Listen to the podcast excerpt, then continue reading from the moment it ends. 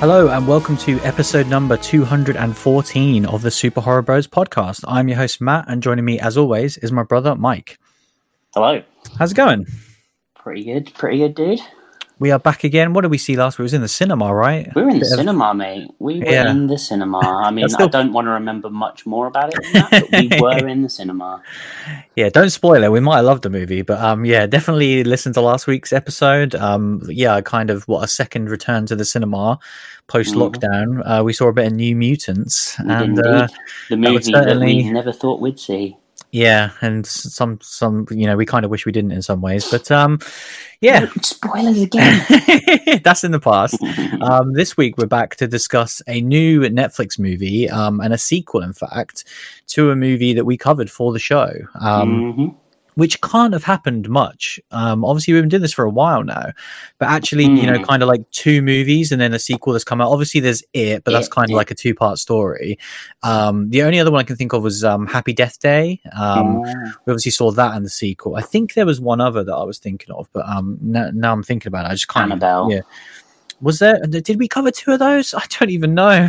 we did, didn't we? I, I, I think you might be right. Maybe. I think I did it. um but uh yeah not not a huge amount really surprising Mm. obviously we would have seen some this year um that got delayed which is always fun um but yeah i guess moving into the news um it's funny because we had a big extended news seg- uh, segment last week um and this week You is pretty you should have much the same some. Oh. yeah. No, I was going to say, like, it's not, trust me, it's not quite a quiet week. Um, because, yeah, a shit ton of stuff has happened with some really interesting stuff uh, uh, involving a lot of franchises that we care about. I don't buy it. Well, let's see. Um, so starting with the shittest news, um, Hmm. just to get it out of the way, and yeah, I kind of bumped this one to the top because it only happened a few days ago. Um, but we're not going to be seeing Candyman anytime soon. Um, yet another delay. So obviously this got moved multiple times. I think it was coming out in June, then it was in August, then it then it uh, picked up the October slot that Halloween left open, um, and now it's decided to eradicate that, and they've just said sometime in 2021. Um, Uh, So 2021. yeah, you, you 2021. unattain- unattainable mythical beast. I know, like on on paper, this dream of a One day. 2021 just sounds like so incredible. One day we will be in 2021 talking about movies on the podcast. I Where don't know what year 2021 is, yeah, but one year, one day we will be in that mythical beast that is 2021. yeah, and we're probably going to be doing two shows a week if all these movies actually come out, which they definitely won't. Um, but yeah, this sucks. This is kind of like one of the dominoes that have fell post Tenet. Um, Mm. Actually, we can talk a bit of Tenet later on um, because we, We have can seen that movie. Um, so we will be discussing it spoiler free later on. We'll just have a quick chat about it and then we'll talk more about the implications of it because basically, kind of the box office of it, and then uh, kind of um, Wonder Woman has been delayed, and then obviously Candyman, and that was kind of like based upon the Tenet's performance in North America. Um, but we'll kind of get into that stuff later on. Um, but yeah, Candyman delayed. It it really really sucks. I really felt like this was the one that was just gonna stick to its guns and would at least get one of those big movies this year. Mhm. Um, and we've been seeing this trailer at the cinema as well when we've gone recently, and have as well. It's such a good trailer, man. I, I just want to see this movie so much. My, Um, the only thing I'm grateful for is that um, we keep seeing the same trailer. yeah, Uh, because for certain movies, uh, non-horror movies, but for Yeah. Wonder Woman and James Bond in particular, yeah, we we have seen approximately 15 minutes of that movie now uh, Yeah. trailer.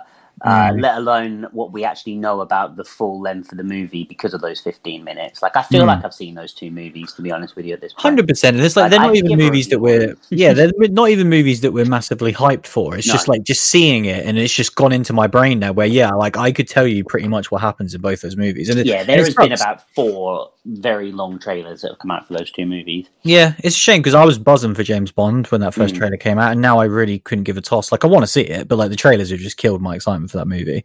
Um, but yeah, moving on. This this next news story, man, I thought that this show would outlive me, would outlive this entire show, and I and I did not think that I would ever get to announce this on the podcast. Um, but ladies and gentlemen, just pour yourself a drink because The Walking Dead is finally coming to an end. Um, I cannot believe. I cannot believe I just said that, and like I'm gonna I'm- be free. I can't believe how how this isn't a big of a news story. Like I kind of saw a little bit of chatter on Twitter the day it got announced, but I didn't see nowhere near the type of response that Mm. I would expect. That they finally, I mean, I guess it's because there's just so much going on to like occupy people's headspace right now. But the fact that they announced the end of the unkillable, never-ending show, and it and it Yeah. didn't really generate too much of a response. like blew my mind. Like how many shows go uh, eleven seasons? Hmm. You know, it's it's unfathomable, especially outside of like comedy. Like kind yeah, I of was going to say genre television. Yeah, it's Um, crazy. Yeah, like genre television going like this far. I mean, like it's mad because obviously like American Horror Story is is Mm. catching it up quickly as well. Um, Yeah, but they have the benefit, insane. don't they, of obviously like getting Yeah. a kind of soft reset every year. Whereas this is Yeah. like one continuous story. Obviously, yeah, characters have cycled in and out from the start, but it is still Mm. the same canon. Um, yeah, and I'm really uh, pumped. I'm really pumped for it to be honest, because obviously we're getting the the uh, was it the season ten finale and then it then season eleven. Uh, yeah, so there's yeah, there's a lot there's a lot to get through here. Um, basically, yeah. So like you said, the season two finale is airing soon in October. Um, season Mhm. yeah, season ten. Kind of it says here. So it was previously announced six additional episodes that will be considered part of season ten will be shot and aired in early se- um 2021. They what? Um, so I don't understand that because the season finale is soon. Like I know Walking Dead has always been shitty with its Mm. whole like mid-season finales and all of that stuff. Um, because that's why like even though they're on technically season eleven, a lot of these seasons are like two seasons in one, really. yeah, Um, but um, and yeah, part of this it says that the season eleven will air over two years and consist of twenty-four episodes. Um, Jesus Christ. so so that that is a lot. Like I don't know how normally they have in many episodes, but yeah. So basically, not including the finale, apparently there's going to be a, a six episodes and this twenty four. So there's still thirty episodes to be filmed and aired. close. Yes, um, and this will air until late 2022. Um, so, so of course, we're nowhere near the show actually ending, but they've actually giving an end date. Um, as part of this news story, they've announced another spin-off, um, which stars Norman Reedus and Melissa McBride, um, who are kind of they're apparently the only two cast members that are still on board since season one. Um, says that as part of this news story. I have no idea if that's true, but I do know both those characters, so I can confirm that I did know who Um, Daryl and Carol were at one point. Yeah, they're Um, not. I mean, unless they've killed someone off and I forgot about it. I'm um, pretty sure Carol's still kicking around. no, that is Carol. Oh, It's- sorry. Who did you say? Oh, sorry. It is Daryl and Carol. Oh, sorry. I thought you. I thought you were um talking about. Uh, oh God, I forgot her name now. Maggie, but Maggie came in season two. Now I think uh, season three maybe. She came off Right. the farm. Oh yeah, Yeah. Daryl and Carol. Yeah. Okay. Um, so yeah, they've I got their was, um, spin-off. I was busy researching how many episodes are in each season of The Walking Dead, and Right. each season is about sixteen episodes ordinarily. yeah, that's a lot. you know what I mean? They're not messing around. It's not like um, I wonder. how- Do you know off the top of your head, seeing as you're already doing the research, and like, I guess you could add, episodes. yeah, so add thirty to No, that, right? no, that's they- they've Oh, that- got them on. Oh, okay, right. Yeah. God, that's so many episodes. Jesus Christ. Yeah, yeah, Um, 177 episodes. But so yeah, when you think of that, we've still got like a good 20% of the show Yeah. still to watch. yeah, you have that's for sure. I'm, Um, only, I'm only 80, 85% through. Yeah, I'm, I'm certainly not. But uh, yeah, so this this Cool. this new spin-off series is slated in, for 2023. So obviously, once the main series ends, um, there's another spin-off here as well. There's apparently an episodic anthology series called Tales of the Walking Dead that's coming soon. Um, of course, there is the movies as well. I think it's two Mhm. movies um, starring. Uh, Andrew Lincoln, um, Mhm. obviously portraying Rick in a couple of movies as well. Yep. So We Yeah, will be covering for the show. like the Walking Dead's not going anywhere, but like it's it's still crazy to me that they announced this, yeah, like especially in the midst of a pandemic, because I feel like that's kind of you know decisions. Yeah, decisions could change though, and I'm wondering like Mm. whether they'll stick to this. But I know it's still a lot more content to come. But I just I never thought the show would end like ever. Um, Yeah, I mean we've we've spoken about it a bit about the numbers that they've been getting because Walking Dead used to get crazy numbers Mm. and they really have dropped off a cliff. Mhm. And I, as someone that's gone through the whole kind of scale of emotions with Walking Dead, like I have been very much enjoying the latest season, Mm. and um, it's a shame that it weren't getting the numbers because the numbers that some of the worse kind of years got were, were just not right. Um, and and so maybe they just saw that and said, you know what? Look, let's just get way ahead of the game here. Let's get it announced. we're going to do this giant, you know, that's almost two more seasons basically that they've announced there. Uh, it's not just one. Um, uh, and, you know, this, this get people pumped and get people back watching so we can have two years of those viewing numbers again Hmm. um, before we drop off. And that's what they've got to hope. Um, and probably as well, like, it, you know, th- there's got to be a, there's got to be a concern that if they don't pick up those numbers, are they going to get all of those episodes?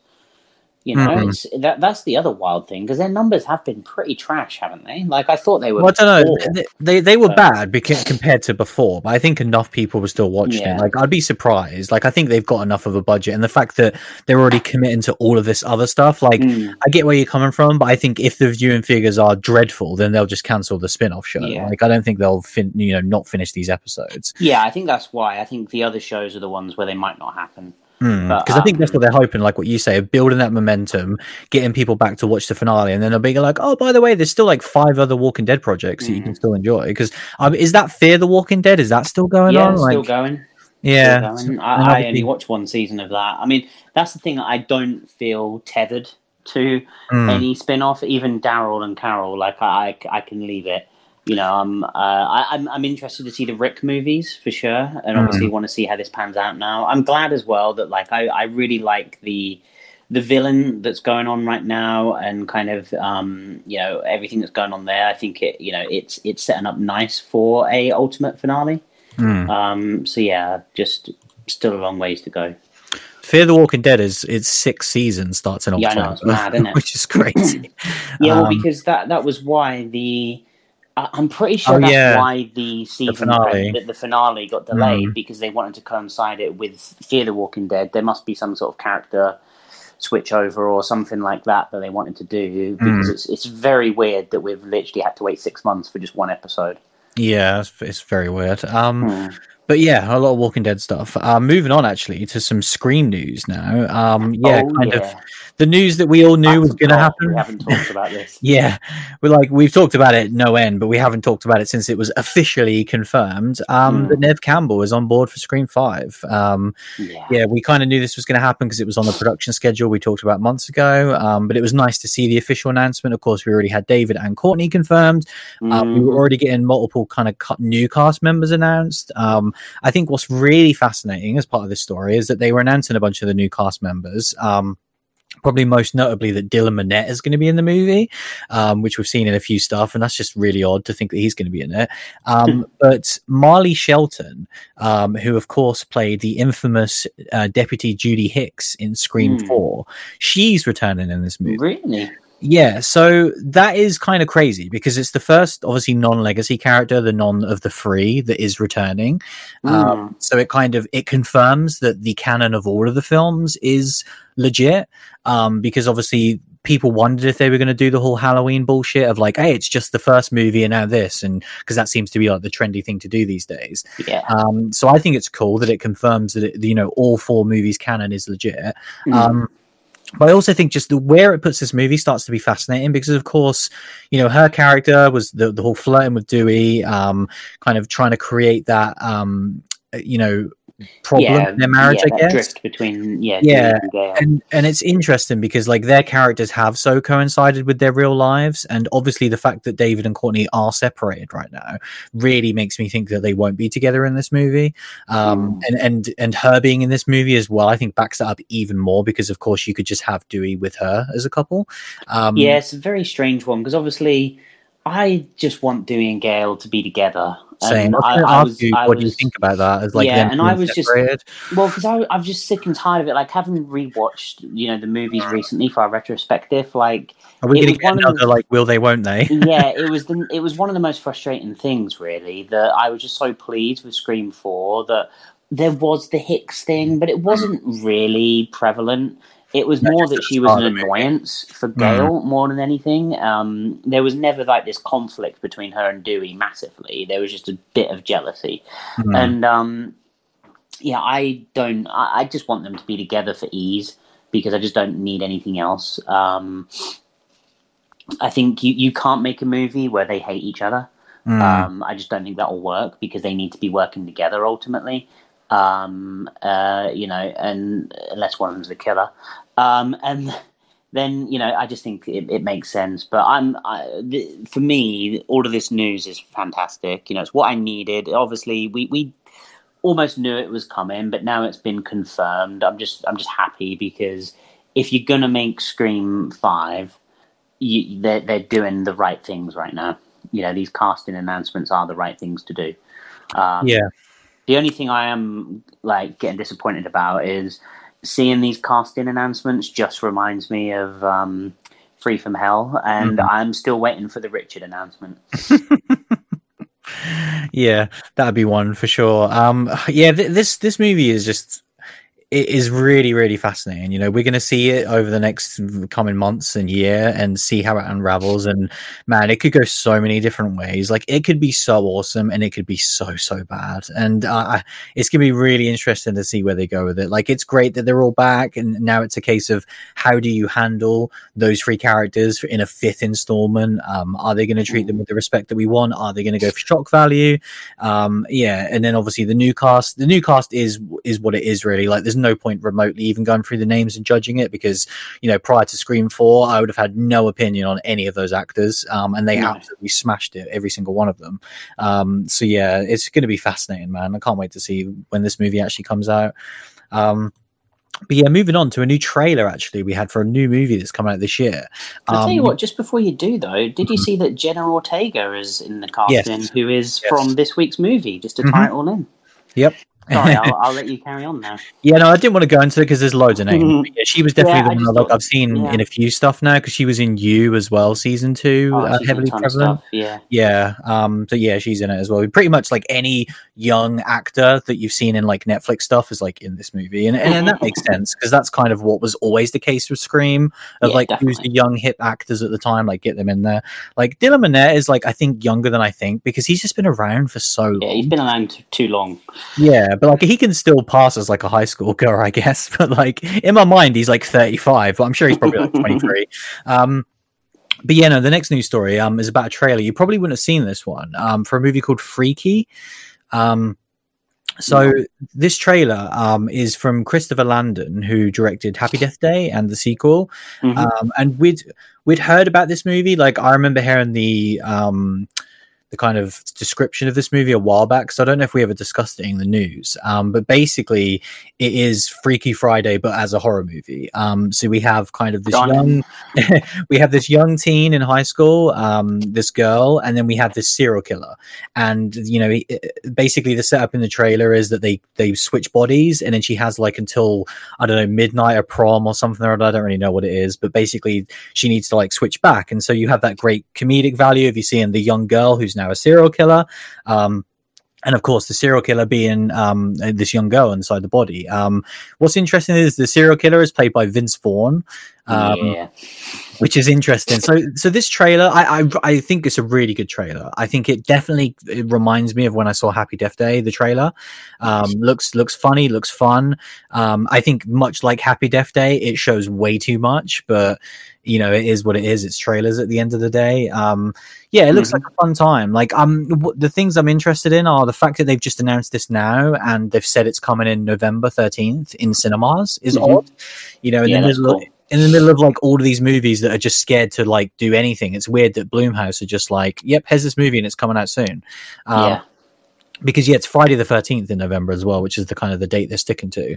Yeah. Um, yeah, I think Vince Vaughn is going to be interesting because, of course, he's got a very difficult role to play in this movie. Yeah. To be a convincing serial killer at the start. He then needs to be very funny whilst you know portraying like the actions of a teenage girl, and that's going to be very like it's. He looks decent in the trailer, but I just wonder if that gimmick would wear off over like ninety minutes. Mm. Um, Yeah, it's I cool. personally struggle a bit with Vince Vaughn, so we'll, we'll yeah see. he's one of those guys that you just he's vince vaughn like i i Mhm. don't ever believe him in the role i'm just watching vince Yeah. vaughn basically um which is fine it can be fine um the other thing as well and this is such a small thing but i like to just have have a go at these movies for no reason um Okay. i don't like the title like calling it just freaky when when literally the setup to anyone is freaky friday but a horror movie like is that is that them just trying to be homaging like to me it felt like a test It's it's title. weird, especially because it comes out on Friday the thirteenth. It's like they want to Hmm. call it Freaky Friday. Hmm. I know. what I mean, is this is this Blumhouse where they were like they did try to get the license and then they just didn't, so then they were like, we'll just call it Freaky instead. Like, yeah, I don't know. it's weird. I think the title fucking sucks, but the movie does look cool. Um, They should have called it Swappy Swappy. exactly. Um, part of this as well, kind of, um, Christopher went on Twitter and was asking a few questions, I think, about this. Um, and he was talking about Happy Death Day because, of course, everyone's asking about it. And Mm. kind of interestingly, someone asked him, um, is it kind of like a spiritual sequel? And he said they certainly exist in the same universe. Um, which is which is like a weird comment. Like I don't know if it's there's gonna actually gonna be any references. I'm sure maybe they'll have like that baby mask in the background or something. Uh, yeah, I don't even know. Like when people say stuff like that, Hmm. you know. Yeah, I don't think it means anything. But he also said about the third movie, because people are still asking about it. Um, and he said, yeah, it's called Happy Death Day to Us. Um, Hmm. and he basically said it's it's definitely off to the side at the moment. I wish it wasn't, and I know that uh, Jason Blum is passionate about it. I know I'm very passionate about it, and I know that Jessica Rothe is eager to do it as well. Um, he said he wrote the idea for the third movie some time ago. I think we're all really excited by it because it's very different to the other two films. Um, so we're really just crossing our fingers and hoping that the fan base continues to grow. Um, basically saying that yeah, we we reported on it at the time that the kind of the box office revenue of the sequel, whilst good, certainly didn't immediately make Blumhouse want to greenlight a, s- uh, a third Mhm. movie. Um, so it's cool that it's still there. It's cool that they they still want to make it. And yeah, I think leaving it a few years, like I didn't want to see it immediately within two years, but in three or four to five years, like I, I hope they revisit it. Um, so yeah, it's it's still there. Definitely. Like like that movie obviously was like a slight disappointment to us, but it, I I still would want to see another one. Yeah, um, I think so too. But yeah, moving on. Um, just a very short one regarding Creep Show. Um, we're hitting all the big, all the big franchises this week. I did tell you. Um, basically, we got a few casting updates. So obviously, the season two, which obviously got delayed to next year, unfortunately. Um, kind of, uh, we yeah, we got a few cast announcements for the the upcoming season, and there's a couple of awesome names in here. Um, so first of all, we have Ashley Laurence, um, of course, star of. Hellraiser. Which is just awesome to see. And then the other one being Keith David, um, which yeah, I'm a huge fan of him, and it's awesome to see him in this movie as well. Um, so yeah, yeah, I'm really like- excited to see Ashley back in something. Hmm. Like, yeah, I've not seen her in a while. no, I only seen her like on documentaries and Hmm. that sort of thing, talking about things retrospectively. So yeah, I'd be glad to see her back in Yeah. the genre. Yeah, I think that about both of them really, where it's like, Mm. yeah, they're both awesome, and I've not seen them for a while. But yeah, I think they're perfect for something like Creep Show. I think that's what season one did so Mm. well of these these character actors that you just don't really see popping up and being like, oh yeah, they're they're there. Like I I love it. Um, so yeah, that was a really cool one. Um. Uh, next up is just a very small update, really, just to kind of say congrats to this guy because um, Host, which continues to be, I guess, the biggest sort of breakout hit of 2020 in so many Mhm. ways, um, kind of Rob Savage, the director, um, has kind of signed a free picture deal with Blumhouse, which is nuts. Um, yeah, like a huge success story for these awesome. guys. Yeah, it's really cool to see. Um, Mm. But yeah, like this this kind of this little movie that was a bunch of guys that obviously made it. I should say as well that it's um him with his team from Host, the kind of the producers and the writers and the Mm. editor. They're all together as like a unit, which is awesome to see. Um and yeah, like there's not too much to say here other than congrats really. Like these guys deserve it. Oh, it's awesome news! Like it's one of the one of the like feel good Mm. like stories of 2020. Really, that that someone made such a positive from lockdown and this Hmm. Yeah. mess we found ourselves in, and also just made a fantastic movie that I thoroughly enjoyed. Yeah, I completely agree. Like, I'm glad someone was able to kind of really take advantage of that situation that really wouldn't have happened otherwise. And Mm. yeah, like this movie, I don't think would have happened were it not for the pandemic. And so it's cool that there's at least one success story to come from it. Um, yeah, it's awesome. And yeah, I look forward to seeing their obviously bigger projects in the future. Mhm. Um, but yeah, the last news story now, um, pretty interesting one actually to save for last. Um, we have the opening movie for this year's Fright Fest. um, We do indeed. as we as we always joke that Fright Fest never ends, and it's already coming around very soon. Um, but uh, yeah, basically the opening movie is Train to Busan Peninsula, um, which is pretty insane. Like I did not expect this. Um, it's Hmm. Peninsula is such a weird movie that we've discussed a lot in the news and how it kind of got its early theatrical release in Asia. Then it kind of it, it came to the US theaters in August, which was pointless because there was barely any theaters open anyway. Hmm. Um, you know, it was uh, the company who picked it up for the production rights there. Like they announced the August release date miles ahead of time, and they just seemingly just couldn't be bothered to move it. Um, so they released it, and it almost made no money. But um, and I've been keeping my eyes peeled for a UK date, and yeah, basically part of this. So it will be the opening movie for this year's Fright Fest, which is on uh, October 22nd. Um, I should say as well that the remaining lineup of this year's kind of October Halloween Fright Fest event is coming this week on the 17th of September. Um, so we'll be able to discuss that next week. Um. Yeah, it's going to be cool. Um, but yeah, Studio Canal picked up the movie in the UK for release. Um, and apparently they're going to be previewing the movie around Halloween in cinemas. Um, it will be full released on November 6th, and then the kind of Blu-ray and digital will be November 30th.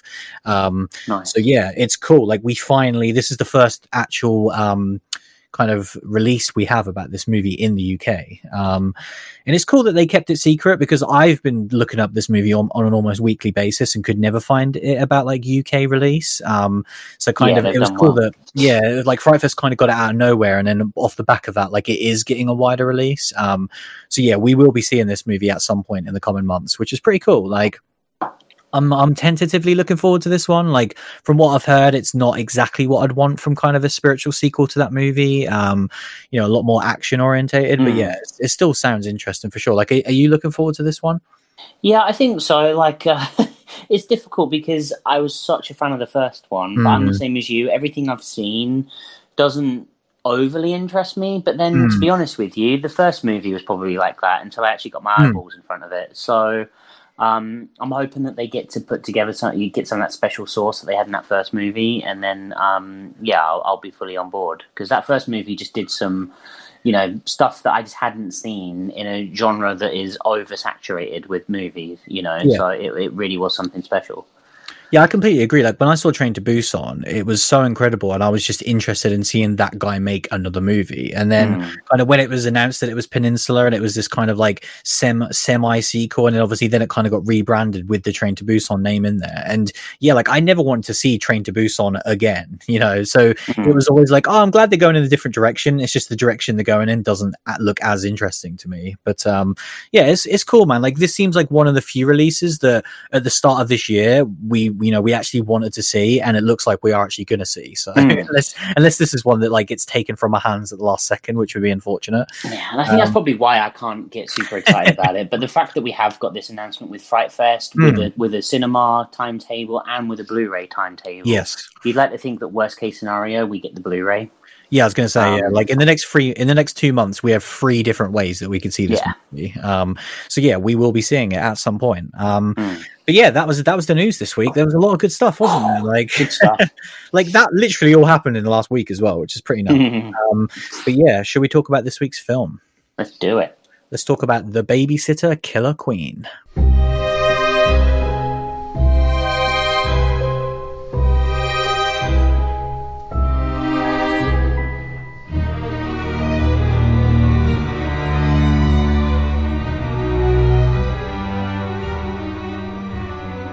So yeah, like we said at the start of the show, um, a sequel to a movie that A we've already sequel. discussed. Um, What was it back in 2017?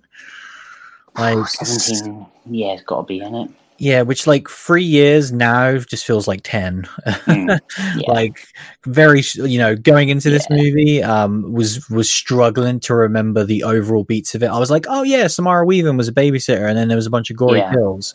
Um, Well, yeah, I mean, I remember with the first movie, it was around about the time that we saw quite a few similar sort of things. Netflix Mm. were pumping out these kind of comedy horror, mm, um, and there were a couple that involved babysitters as well. yeah, Um, and so I remember we saw like a, you know a couple in quick succession and liked them both, but in my in, in my mind never distinguished kind of between the two.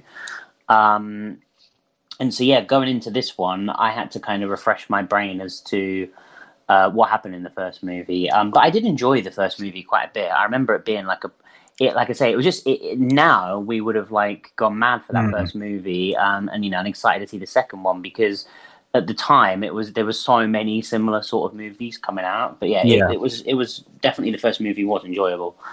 Yeah, I completely agree. Like, I remember liking it, but it, it never left like a massive impact. And I Mm. remember about a year ago when I knowing that, like, oh yeah, they are making a sequel. I was like, huh, that's a weird movie to make a sequel to because it kind of felt very complete and had a pretty strong conclusion. So I kind of wondered where they would go with it.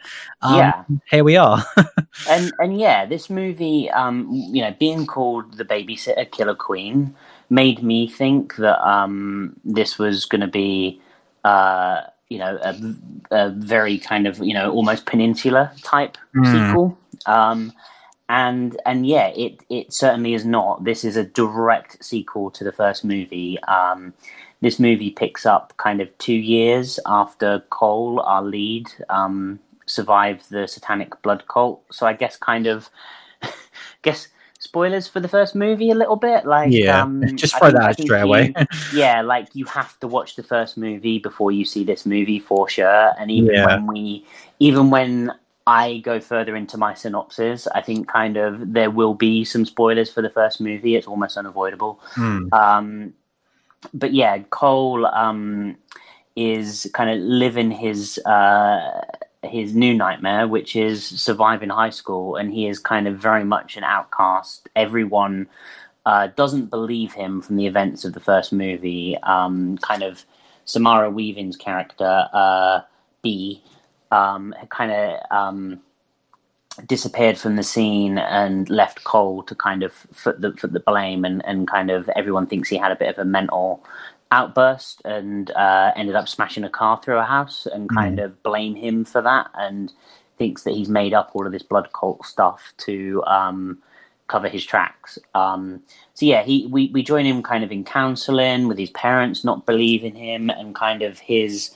uh, best friend from the first movie, Melanie, his only real kind of um, companion. Um, and uh, she kind of entices him to um, skip having to go to a kind of um, mental health facility with his parents and go on a little uh, weekend partying with her um, and a few others. Hmm. Um, and yeah, we, the, the kind of crux of the movie takes place um, uh, like a, a party on a on a lake um, on this big boat, and uh, the uh, satanic cult rears its head again and uh, comes after Cole one more time.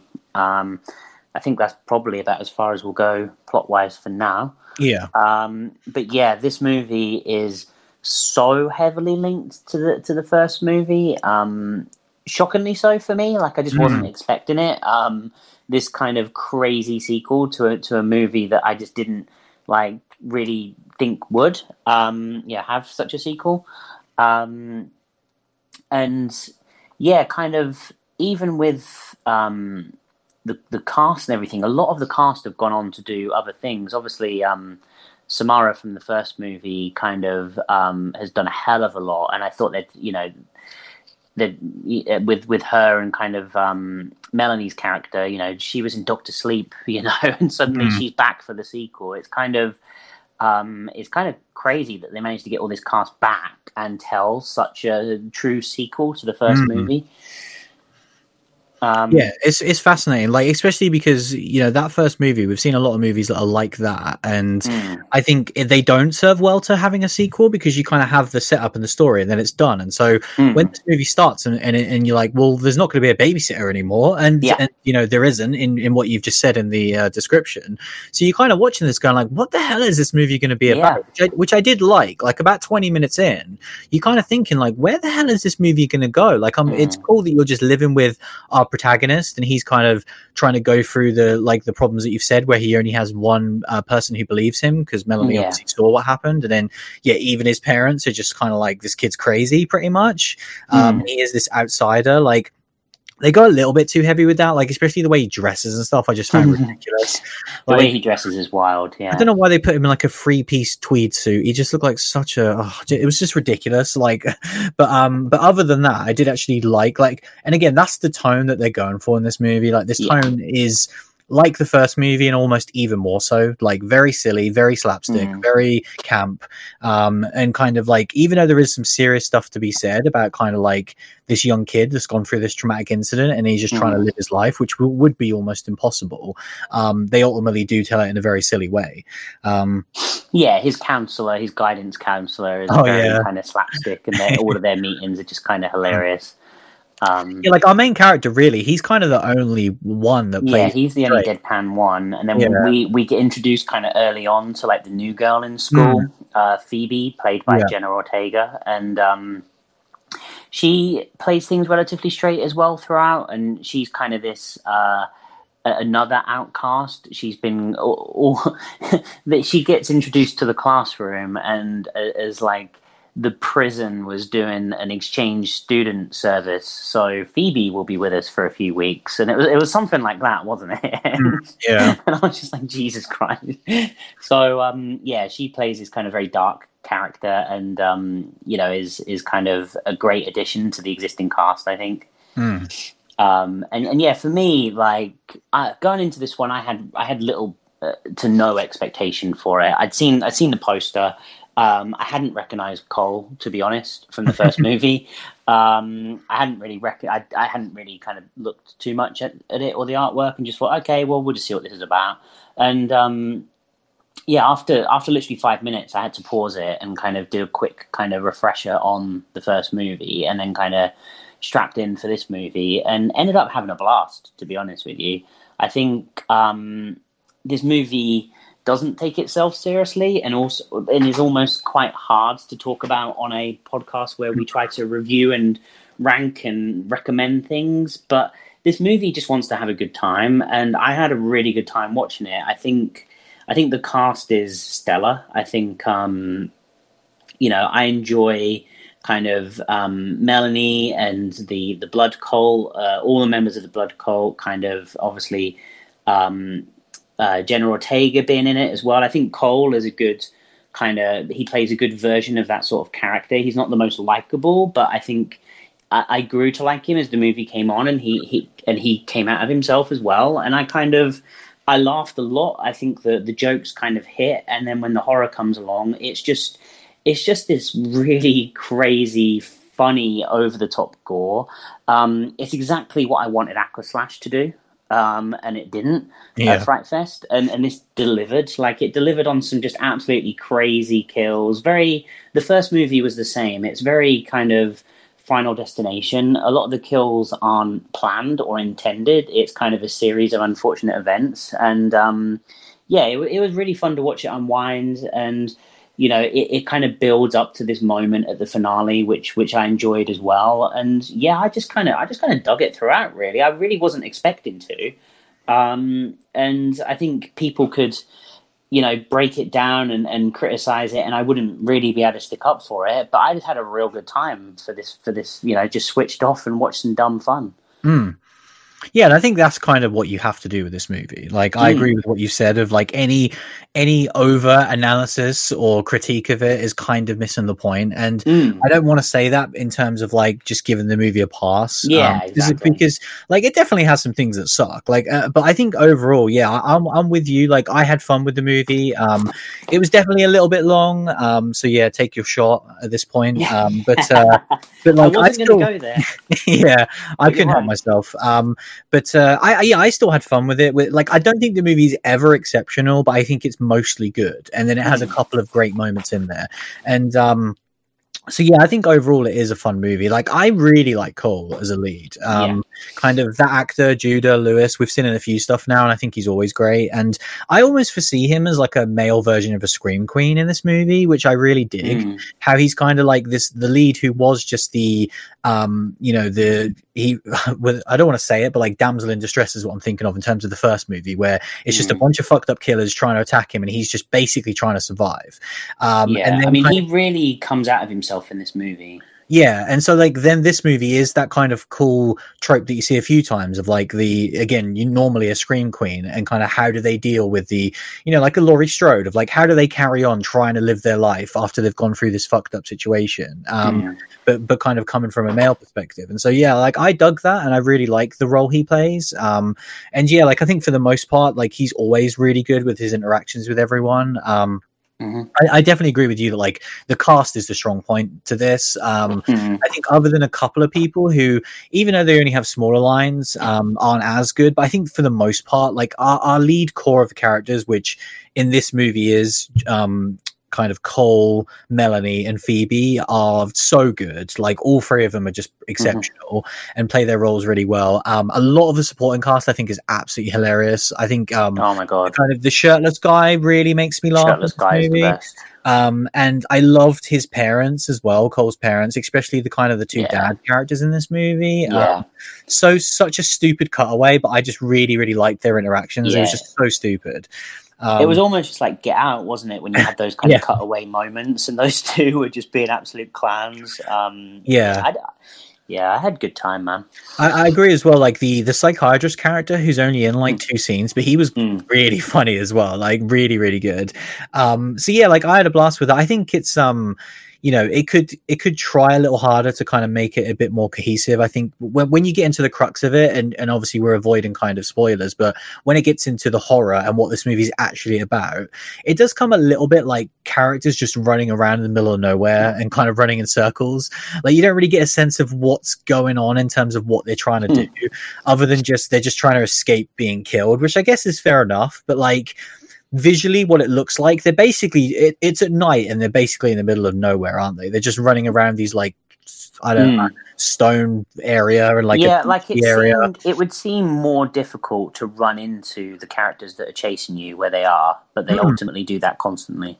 Yeah, know. because it, 'cause it is just the middle. It is like Hills of Iceland, isn't it? Of just like this is the arse yeah, like nowhere. they, they got a good lead at one point, and they ended up they ended up just con- constantly stumbling back into the kind of blood cult. Um, yeah. but Yeah, like if your plan is to run away, just run in a straight line. mm, yeah, um, but you know, it is kind of part of that dumb yeah, kind of thing that it's going for as well. Like it's that's why it's so difficult, like you say, to critique because it's because it's doing so many dumb things, and I, I enjoy its dumbness. Then I Mm. give it pass for things that are normal, serious. If this was a serious movie, I'd be ripping it to shreds for those sorts of things. Hmm. And it doesn't deserve a pass just because it's a comedy, but I think kind of the lightheartedness and the the kind of what they're going for, they don't really care about No. the plot where the characters are going. It's all about the set pieces, the gags, and and just having a good time. And and you know, kind of the gags come frequent, the set pieces come frequent, and the movie kind of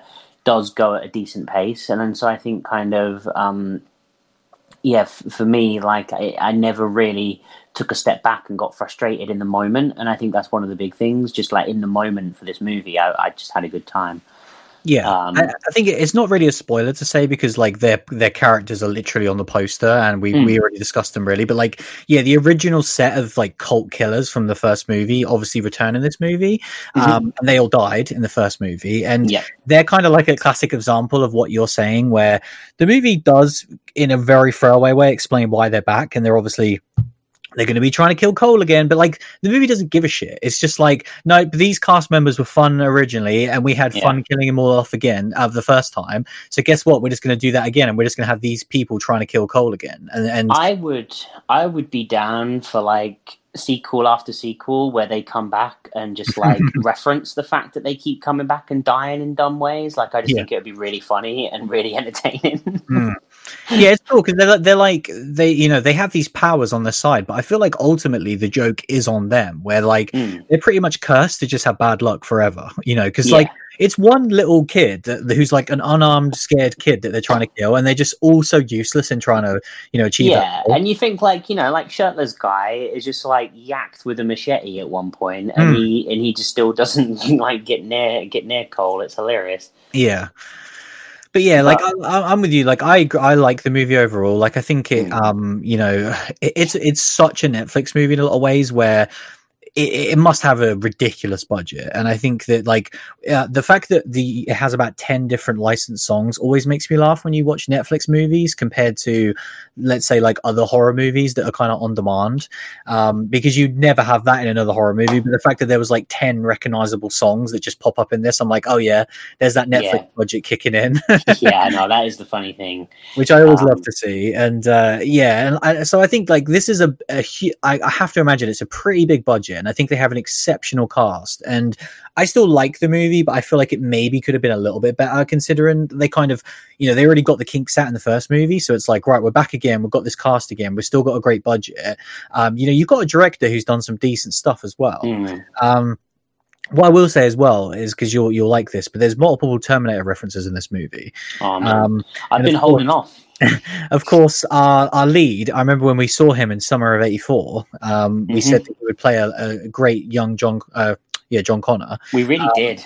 And yeah, I still stand by that. Like that's all I was thinking of when I was watching this movie. Yeah, was like, I don't. Hilarious. Yeah, I was like, I don't want any more Terminator right now. But if they did, this guy would be great. Um, but yeah, mm-hmm. what is interesting actually is that the director of this movie, um, he no longer has the um the accolade of directing the worst Terminator movie. So congrats to him. I just wanted to throw that out there.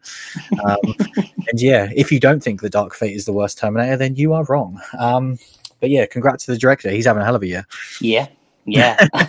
I mean, I yeah, this movie has three Terminator gags, and yeah. like it, like nothing makes me happier than a movie referencing Terminator Two. Mm. Um, so yeah, at the very start of this movie, when he's like, "I feel like Sarah Connor" at the beginning of Terminator Two, like mm. that's that's like uh, Michael Scott levels when he references feeling like Neve Campbell in Scream. uh, you know, it, it, was just a real great moment, and yeah, uh, yeah I uh, yeah, like I say, the, the movie, you know, it, it's funny because we find ourselves talking about comedy quite a lot on this show, mm. but um, the gags just really work for me in this. Like, and and I think kind of, um, I, you know, besides Shaun of the Dead, historically, I've really stayed away from all comedy horror, and it wasn't until we started doing the podcast mm. that we kind of almost had to watch them because they were releases that were coming out. And i've ultimately found myself kind of getting a bit of a passion for it really and yeah. really starting to enjoy them. Like i think it was among the best stuff we saw at fright fest was the stuff that had comedy elements in. And yeah like this you know it's, it's weird because they're never going to be like th- this isn't going to be movie of the year but it's always it's just a nice palate cleanser. It's something that's just really just enjoyable and you know you, you, have a good experience that week. When and sometimes when we're doing films for this podcast the weekly film we watch can be a grind.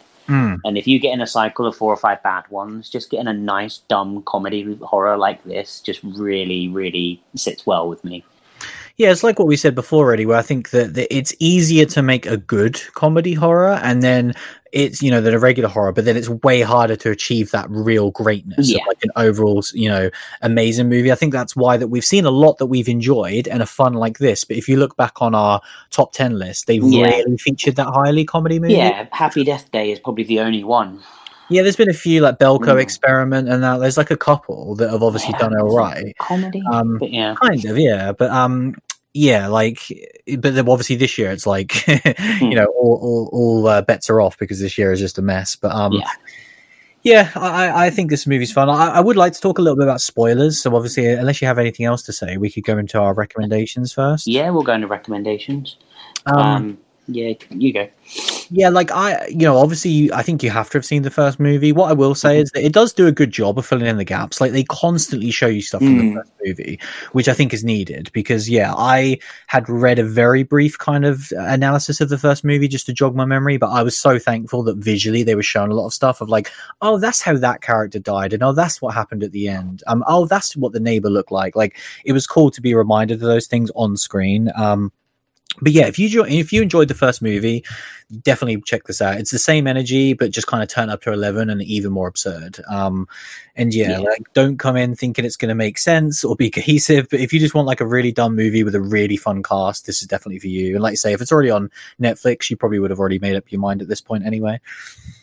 Yeah, I think I think for, for me at this point, um, you know, th- these two movies are a great Netflix double bill. Hmm. and I think kind of yeah, you can't watch one without the other, and so. But my recommendation is what watch them both. You know, I think they're they're great fun. If you've already seen the first one, great, jump into this one. Um, but they are, like I say, they're, they're not they're not. Um, I'm not going to be singing from the rooftops about these, but in terms of this review and talking about this movie, I yeah, I, I definitely recommend it as as you know a fun time and you know some real Final Destination like kills as well Mm. um, which which I miss seeing, and and even having to you know, Final Destination never did it funny, whereas this does it funny, but it still does it you know very good, and yeah, Yeah. so yeah, watch it. Yeah. Um. So yeah. Spoiler alert for this movie now, the sequel. Mhm. Um. Because yeah, there's there's definitely a few things worth mentioning. I think we we have to start with the kind of elephant in the room with this movie. um, which is Samara Weaving. Um, obviously, she played such a huge role in the first movie, and you know, going into this, I did not expect her to be in it. Not Uh, the slightest. Yeah, because she's just obviously so famous now, and so I really didn't expect her, her to return. Plus, she didn't really need to. Like, it, it was weird, right? Because if you remember, like everyone died in the first movie except Mm. for her character. Yeah, Um, and so, in a lot of ways, you would think, oh, maybe she'd be the only one to return. But as soon as the the rest of the cast returned who did died, I thought of it as the other way of like, oh, well, she survived and she just like buggered off basically and is and is not to do with the story anymore. Um, yeah, So then we get these flashbacks to when she kind of is recruiting the the, the kind of the cult, as it were. Mm. And these scenes are really weird because they're super short. They're like literally like five to ten seconds at a time yeah, with like one gag usually. And she's Yeah. there and she sometimes says one line. She sometimes even just like does a look or a smile. Yeah. And um and I was like, I don't know if you, but you, you start thinking that thing of like, did they was this filmed in the first movie? I and they delete was scenes that they didn't know that. put. Yeah, like Yeah. that's what it felt like. Um, because they're very uncohesive. They just kind of are rammed in there, and some of them are good. Like, like say, shirtless guys one in particular was awesome, where he's Yeah. kind of like in a fast food restaurant. He's got his name badge attached to him, but he's still not wearing a shirt, of course. Um, that one was all, really all good. Of, all of his stuff is gold. yeah. Um, but the fact that she does pop up in these small moments, it Mm. is weird. And then, of course, later on in the final act, she's there. She's back. You know, as a main character. finale, Yeah. Yeah, and so like, what, what do you think about that? Because I think it's cool. That, obviously, it's cool that they got her back, and it was cool to see her. But I feel like her return was ruined by these like stupid little flashbacks. Yeah, I- do too. Um, because obviously, I was thinking the exact same thing as you that these were shot before and we Hmm. wouldn't see her properly.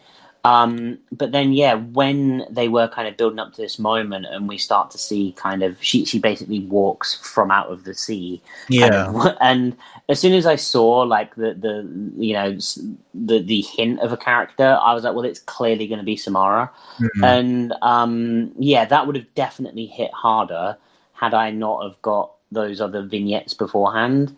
But Mhm. then I kind of liked those scenes as well. Do you know what I mean? Like, Mm. I, I think I could have done without them, and it would have the the the finale would have hit harder, which would have been cool because it's awesome seeing her back. I. I really enjoyed the arc of her character and kind of how that ultimate kind of final scene did pan out. It was, um, you know, it, it was entertaining. Mm. Um, and yeah, it would have it would have hit that a little bit harder had we not had those scenes before. But it's just it's wild that they got her back, you know, and all of the cast. yeah, for sure. Like I was happy to see her back, and I yeah, I love the scene she was in properly. But yeah, Mm. I think that's a terrible choice. Like, uh, it's really cool because yeah, you see so many flashbacks to the first movie, and I almost would have liked it if they never flash back to Samara. Almost where you think to yourself, like, you know, they can't even yeah, show can't her use her performance. face. Yeah. so then it's like you know she's that talked about babysitter. You know, she's literally in the title of this movie. But then you Mm. spend two thirds setting up all these other characters, and of course by that time you've had multiple heel turns and, and you know character turns um, by other characters at that point. So you kind of you forget that she's even part of this world. Um, so, and then Yeah. The, the awesome reveal for her coming out of the water, which was so cool as well. Yeah, like I don't know, I think they really missed a trick because I think that And would have really elevated me. The the Phoebe stuff with her Mm. like origin story, they were very Yeah. careful not to show her in any of that footage. Mm. Um, Uh, what did you and think about so- all that and where it came together? Because I found that super messy. I found that really confusing and and kind of kind of well, it, They tried to Um, just make Samara a good guy, pretty much, in this movie. yeah, they had to find a way to give her a reason to be joining the blood cult from Hmm. the first movie Yeah, and kind of um you know, I do really want to watch the first movie now, coming out of this second movie, because I kind of want to see how much of a baddie Samara is in that first movie. Mm. Um, and then kind of you know judge this one um, and, and, kind of how it finally pans out. But yeah, it, it definitely kind of chucked a lot in there very quickly with uh, mm. Phoebe's character, kind of her origin, what was going on, kind of because I saw this when we first see this savage car crash. I think that she's not involved in it at all, and then she's in one of the cars. Like, mm. how, like how how does she survive? How does Samara survive? And obviously they try to explain that a bit, but yeah, it do, it does get messy for sure.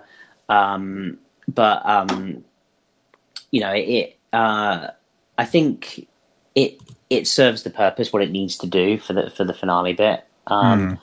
And and yeah, like you you said about kind of um, soundtrack and kind of licensed songs. I mean, this movie is called Killer Queen, and mm. they chose a great moment to actually bring the song out. I yeah. thought it, it was it was brilliant. Is there like any other reason why the movie's called that, or is it literally because of that song? Like, is there is there, is there something I'm missing? I I just think you know it was a it was they, they it's a banging song and they mm. they had it in mind for the finale and they're like, well, you know, Fair enough. Why not? I, I kind of love it. Gonna... I feel like that's where a lot of decisions on this movie is made, like that. yeah, like big decisions, and that yeah, that's why yeah, that's why I respect it. Fair enough. Um, but yeah, we, we did actually have an email this week, um, which I'll throw in here because there is some spoilers in here um, mm-hmm. from Cody, um, who had seen this movie. Um, and yeah, I'm sure he's glad that we're talking about it now.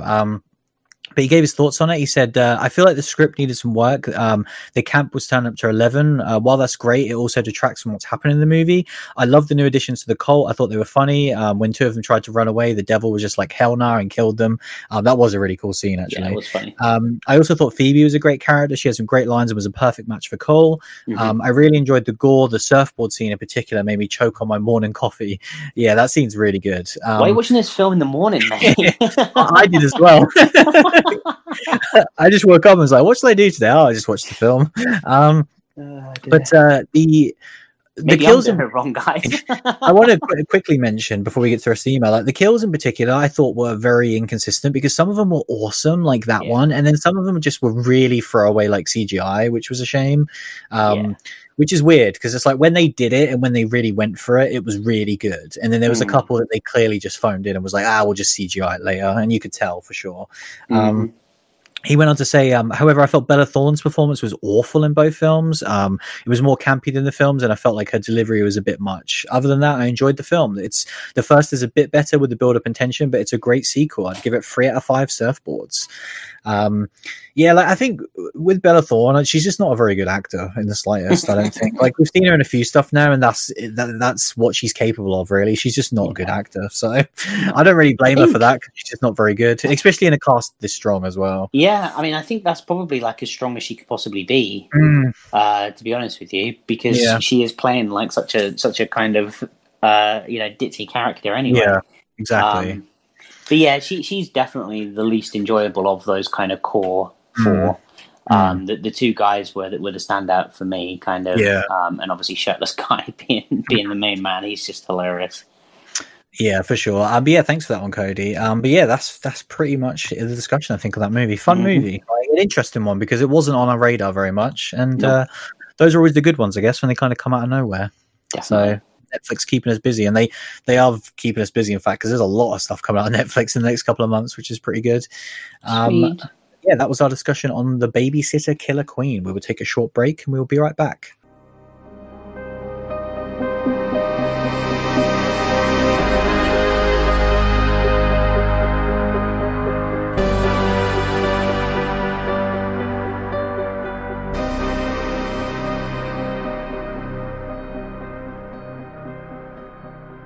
So yeah, just to sort of finish us off this week, um, we did watch another movie. In fact, um, we did a very big movie called Tenet.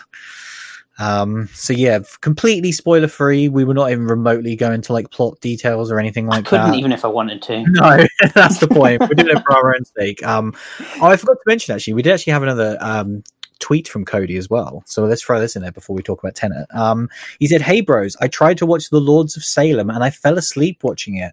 Um, I'm sorry I wasn't a fan, but I gave it a shot." Um, well, first of all, Cody, don't apologize for not liking a movie because it's like you know, it's, it's everyone's allowed their opinion, of course. Second of all, you should have just watched it in the morning, mate. You'd have been fine. yeah, um, no, he'd already watched it like Baby. um, but yeah, like Lords of Salem for me is a you know I was thinking about it after this tweet came in, and like it's such an interesting movie um, because I don't love it. I think it's okay. I think it's mm. what's cool about it is that it's like the most un zombie movie there is, um, where it really doesn't feel like the rest of his movies. Um, the downside is it's the most un Zombie movie there is. So, mm. kind of like it's cool that he made a movie that like I think a lot of people could throw that on, watch it, and then when it says directed by Rob Zombie, they'd be like, "Wow, really?" Like because it really doesn't have pretty much all of those conventions mm. I think of in a Rob movie.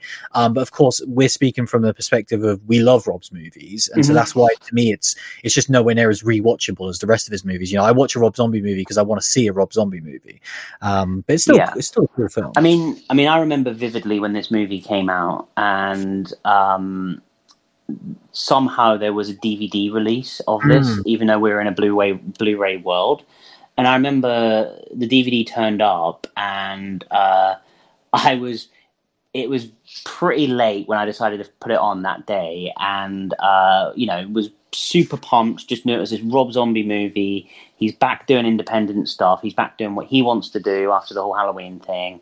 And I, I put it on and I passed out about 40 minutes in. Mm. And so I hear you, Cody. like, and I remember just passing out. And then I remember waking up the next morning being like, oh my God, like, what the hell just happened? And it took me, you know, as someone that loves Rob and his work, like it, it, took me a few viewings to get to the point that like I can appreciate this movie, but mm-hmm. I, I certainly do not love it. I can see that people like this this movie, and um, you know, it is just not my sort of movie. And the thing is, like, and, and like you say, it's just very much not a Rob Zombie movie in in tone of all of his others. I think even you know, you look at Halloween and and uh, I mean Halloween two, sorry, and, and you can criticize Halloween and, and speak about it. You know, we have on shows already, but like that movie still feels like a Rob Zombie movie in a lot of different ways. Um, whereas, yeah, this one feels kind of the most different. Um, uh, and, and, yeah, so yeah, it's it is weird. I'm glad that you know ultimately his last few movies have gone back into traditional Rob. Yeah, for me, it's it's like what we said before. Really, like it's. I don't think it's his worst movie, but it's his hardest one to keep rewatching. I think, yeah. like for all those reasons. And yeah, it's it's uh, it's a long movie, man. Like I won't be dying to rewatch that anytime soon. Like we watched it, what for our was that like episode one hundred, wasn't it? When we watched mm-hmm. like when we read them all, and that was definitely yeah. the last time I've seen it, and I still feel like I don't need to watch it for a very long time. Um, but yeah, just watch all the rest of his movies instead. Um, for sure. So, yeah, so yeah, Tenet, um, spoiler free, of course, but yeah, mm-hmm. this movie is goddamn insane. it is indeed. Like even a few days removed from it, I just a couple of times. I don't know about you, where kind of like if there's just nothing else into your head, you, it just pops into your head, and you're like, mm. man, what the what the hell did I watch? Like, yeah, I really can't tell if this movie is like absolutely amazing, really awesome, or just like kind of okay. Like it, it really ranges all over the place for me. Yeah, I think I think that's where I'm at with it. Where I kind of like, I'm like, is he a genius on another level that I just mm. can't appreciate, or did he kind of jump the shark at certain points? And I'm like, I just don't like, I, and I flip flop back and forwards. Um, you know, ultimately for me, it was a it was a crazy spectacle that I really enjoyed. But whenever I start to kind of unpack what I saw, my brain starts to hurt, mm. and so I try not to go back to it too much.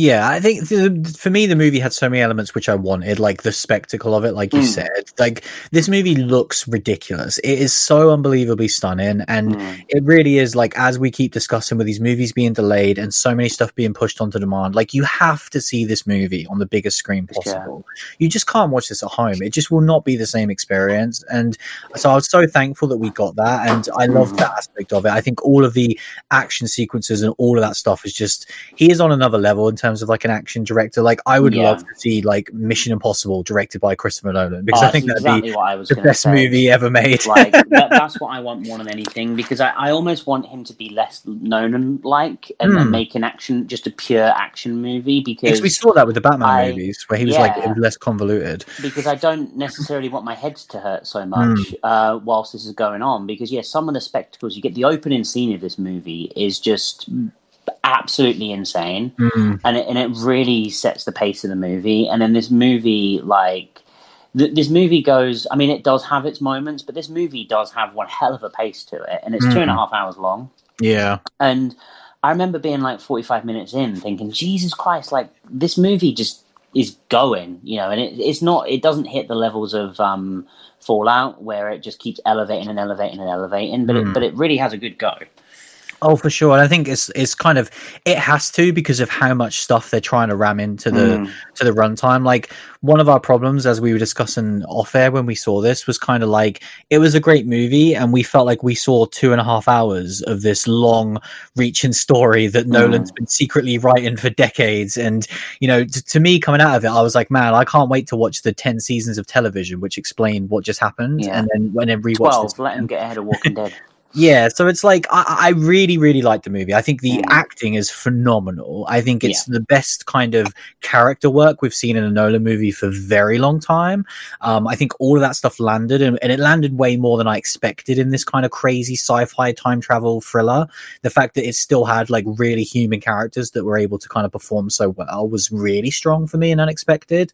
Um, but I do think the movie is like unnecessarily convoluted. I think that Mm. no other Nolan movie f- for me does that. Like his movies are crazy, but they always make sense. And kind of, I get that you have the context and you see them a lot of times, but like Inception for such a high concept does such a good job of literally having these like tutorial scenes where they're explaining to you exactly how dream inception works. Whereas this movie never does that. It never really explains what Tenet is or how the time travel and inversion stuff really Yeah. works. Um, and I think it desperately needed that, but it's one that For maybe along uh, con like reviewing will will be um rewatching would be like easier to understand. Yeah. Um, I don't know whether it will. I feel Hmm. like Nolan like listened to his critics that said stop trying to like over explain things. Yeah. Don't give us an hour and a half, like a thirty minute tutorial of Mhm. your world. And he was like, okay, I'll Yeah. create a more complicated world in Inception and give you no explanation for it. And yeah, and like I still had a really good time, but yeah, I, I wish I had that explanation.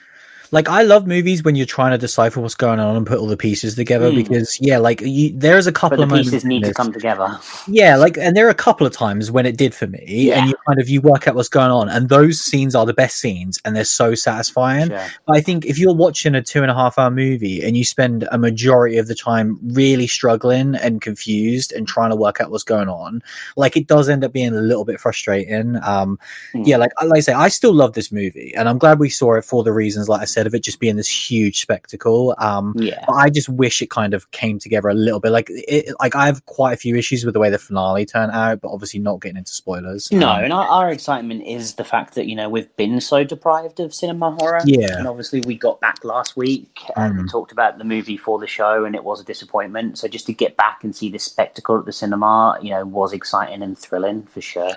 Oh yeah, this movie is still better than like a lot of movies. You know, like Mm. it's it's easily one of the best movies I've seen this year by far. Um, Hmm. I think to me, Chris is one of those guys who's just over delivered time and time again. And Yeah. even though like it was weird because coming out of Dunkirk, I was like, man, what a well made movie that I enjoyed that I'll never watch again. and I've still only Mm. seen that movie once at the cinema. Um, whereas like Inception, Interstellar, um, even Memento and The Prestige, I've literally seen like dozens of times. Those movies are just so rewatchable. Um, Hmm. so I wonder if this will have that same sort of rewatchable factor. Um, but it's still such a cool movie. Um, definitely. but yeah, kind of worth mentioning that like um, so obviously it came out in North America last week. Um, did 20 million in the first weekend. Um, This past weekend it made six and a half. Um, so a 66% drop off. Yeah. And that was kind of what I was alluding to in the news, where like a lot of companies saw this and have decided to pull their movies because they're not Tenet. Um, you Yeah. know, these are these are like decent numbers, but obviously nowhere near what Tenet would have made. Um, as of right now, it's These these numbers are fine. Like they're not even decent. Well, that's the thing. Like, and, and it's it's for this movie, you know, like this mm. is being marketed to hell, and yeah, it's made 207 million worldwide, um, which again is decent, and and again, it's not like a you know a previous Nolan movie by any stretch. Um, and obviously, I think now he's going to have the cinemas to himself for a very long time. So I could see this movie yeah. making decent money over the coming months, but I, I don't think any other companies are going to want to do that. Of like, oh yeah, we can put our movie out and then keep it in cinemas for six months and hope to make money. Like that's just not going to be the case. So it was an interesting gamble what, what Warner Bros. kind of took on this one. Like I'm curious what they think of this because mm. they knew it wasn't going to set the world alight, but it's still making some yeah. money. Like it's better than going think, on. That's for sure. I think the problem is that you know we talk all the time like movies are judged on their success and mm. their success within a month at the box office yeah, not about longevity yeah not about longevity yeah it's yeah it's mostly yeah like you say it's like open and weekend is what everyone mm. talks about unless you're a juggernaut and so I think kind of yeah, this one is going to be interested because I think you know we won't know how they feel about it until six months time. Mm. Um, but I think every other movie has kind of said, well, we're just going to let them have that six months and see what their numbers net out at there because it's clearly not going to do gangbusters straight away. So if we cannibalize that movie, like we we screw ourselves as well. So we're just going to let it ride. Yeah, I think the fact that even Candyman looked at this and was like, "No, thank you. Like, we'll just wait until mm. next year." Like, speaks volumes. I think where yeah you know, obviously Wonder Woman got pushed. Like Black Widow is still scheduled to come out with Bond as well this year. But it's like, mm. man, are we going to see these movies? It's crazy that I thought we were kind of past the whole. I thought the movies that were going to move had moved, and I thought the movies that had kind of stayed in 2020 were just going to ride it out. But I think yeah. we're still so far away from that, aren't we? Where a lot of movies, yeah, we just don't know, man. Yeah, like it's crazy. This could be the only big cinema release now for the rest of the year, and that mm. really wouldn't be that surprising. And we're only in September. Like at this point, yeah, I'd be surprised if it's not. Like if if we mm. do get another one. Yeah, it's insane. So that's why I enjoyed it so much. Mm. Like it's yeah. It, it, gave me a little taste of what we normally get on like a monthly yeah. basis, and we've yeah. just been so deprived of that in 2020. So I, I, was thankful for this movie that I was able to just switch off and think that like movies were still a thing that I existed that I enjoyed. I remember um, movies. Yeah, I remember big budget movies in the cinema. Mm. That was a good time. Um, because yeah, like the on demand stuff is of course still there and it's great, but there's just something about these big tentpole movies, seeing them at the cinema. They just feel different, man. Yeah. Especially when they deliver. Like I always remember, as we just discussed a minute ago, when seeing Mission Impossible Fallout uh, like at the cinema was like one of my all time favorite experiences. Like it was just incredible. Um, and it doesn't matter how good like on demand stuff is, it will never compare to that experience. Yeah. But uh, yeah, that is pretty much it for this week. Um, kind of in the coming weeks, there's a lot of different stuff coming out. Like the one that I'm keeping my eyes peeled for right now, which is really up in the air, is Antebellum. Mm. Um, you know, we discussed that like a lot in the news, where it's supposed to be coming out this Friday. Um, it's supposed to be on demand in the US and then theatrically uh, international where where open basically where mm. available. Of course, cinemas are open in the UK. Our local cinema is still open, um, but they don't have they don't have it there right now. Um, so yeah, we'll, we'll, keep checking in the coming days. But um, if not, um, Netflix have us covered because that uh, the Devil All the Time is out this week. Mm. which yeah, I'm actually way more excited to see that than I am Antebellum. Like it looks yeah, so. Cool. It does sound cool um, with the ridiculous cast. So yeah, either way, like we've got some cool stuff coming like in the next few weeks, which is very good. But yeah, that was episode 214. Uh, thanks for listening as always, and we'll see you again very soon. See you later, everyone.